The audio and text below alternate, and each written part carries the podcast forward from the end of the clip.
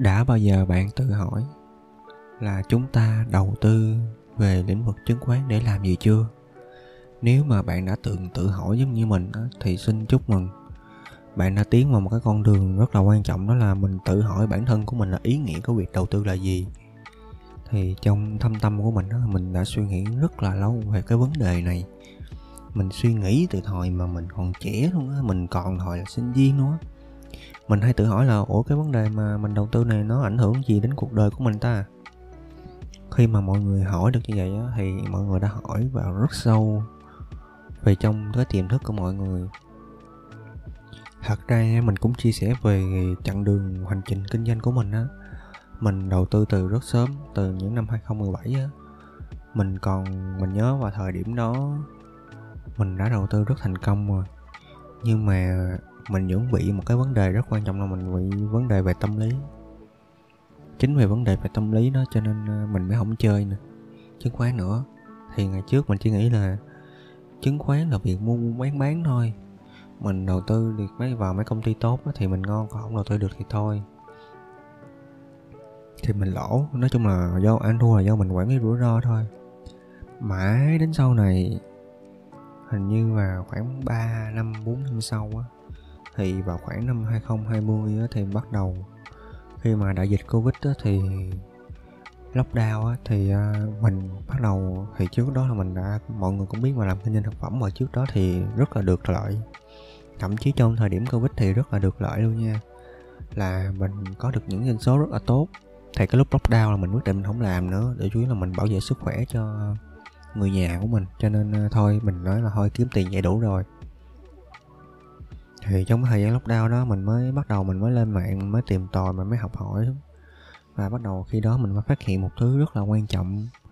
Đó là mình phát hiện là à trên thị trường chứng khoán hiện tại á, đang có những cái quỹ ETF là những cái quỹ mô phỏng theo chỉ số VN30 thì từ đó trở đi á, thì mình lúc nào mình cũng nghiên cứu về những cái hay của những cái cái quỹ ETF này. Tại vì đối với mình á nó là một chân ái thật ra mình cũng không quan tâm lắm đến việc mà người ta có uh, mô phỏng đúng chỉ số không. Tại vì đối với mình á thì cái việc mà họ quản lý quỹ thì họ phải làm tốt những việc đó. Còn công việc của mình là vô cứ xem lâu lâu cứ vô xem biểu đồ coi là hôm nay là tăng được bao nhiêu rồi. Còn chưa tăng thì mình cứ làm kinh doanh thôi. Tại vì cái nguồn thu nhập chính của mình là đến từ việc kinh doanh chứ không phải đến từ việc đầu tư. Thì sau mọi người cũng biết là sau covid á thì uh, thị trường đã giảm rất là nặng nề.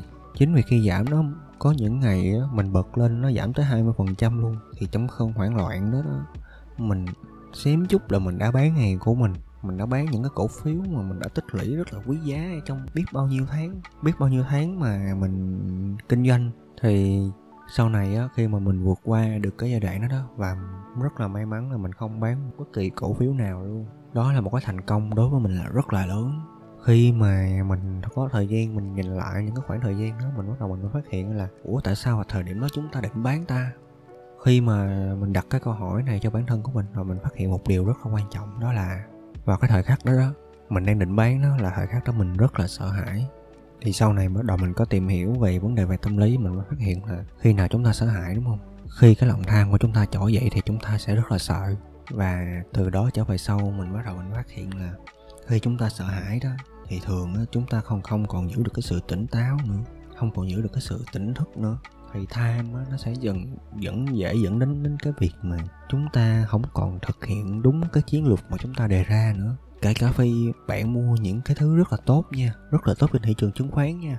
Thì sau khi mà mình ngồi lại, mình chiêm nghiệm mình phát hiện một điều là cái khoảng thời gian đó, mình ngồi, mình lắng động, mình tỉnh thức á chính cái lúc tỉnh thức đó, cho nên mình mới dẫn đến mình có được nhiều chiến thắng như ngày hôm nay, là mình vẫn giữ được hàng tốt vẫn giữ được những cái cổ phiếu mà mình đã tích lũy được rất là nhiều. Một con số rất là lớn nha. Đối với mình, nó là cả một tài sản, một cả một, gọi là cả một trí tuệ của mình. Bao nhiêu năm mình kinh doanh, mình gom góp lại, đó.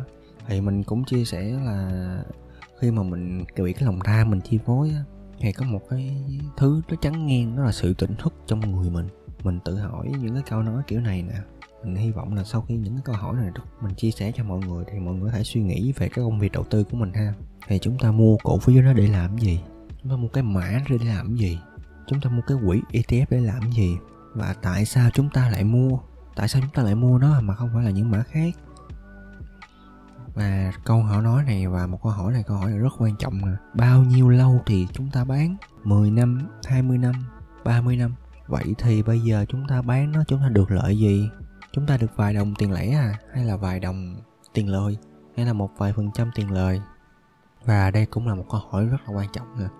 Nếu chúng ta bán cái số cổ phiếu đó ra rồi chúng ta thu lãi rồi, thì chúng ta có cần dùng số tiền đó hay không? Nếu tất cả mọi câu trả lời của chúng ta ngay lúc đó, chúng ta trả lời là mua để làm gì? Mua để tự do tài chính. Yên tâm, chúng ta sẽ giữ hàng rất chặt thậm chí lúc trong cái cơn mà suy thoái đó chúng ta còn mua thêm nữa. Nếu câu trả lời, câu hỏi mà tại sao lại mua? Nếu mà câu trả lời của bạn là tại vì nó bền vững, thì đúng rồi. Thêm một lý do nữa để chúng ta giữ hàng.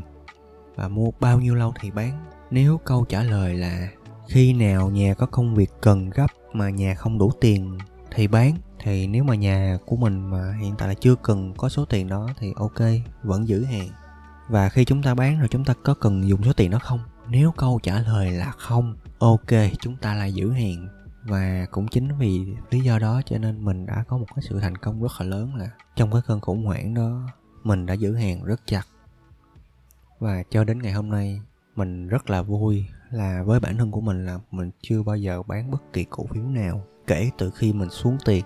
Và trong thâm tâm của mình mình rất hãnh diện vì điều đó, mình hãnh diện với bản thân của mình mình hãnh diện với gia đình của mình. Những người mà đã cặm cụi, thức khuya dậy sớm, đã tích lũy, đã làm rất là nhiệt tâm để cho tạo những cái bài phóng cho mình và cho gia đình mình, tạo được những cái nền tảng rất là lớn để cho hôm có một cái cuộc sống gia đình hạnh phúc, ấm no.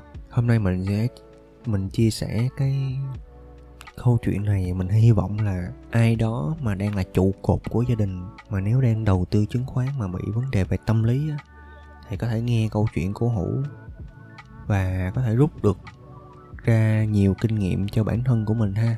Rồi cảm ơn mọi người rất nhiều. Nếu thấy cái bài chia sẻ này hữu ích á, thì có thể chia sẻ lên cho bạn bè cùng xem để giúp cho họ có được cuộc sống tài chính vững vàng hơn thông qua cái vấn đề là giữ cân bằng về mặt tâm lý trên thị trường chứng khoán. Rồi cảm ơn mọi người rất nhiều.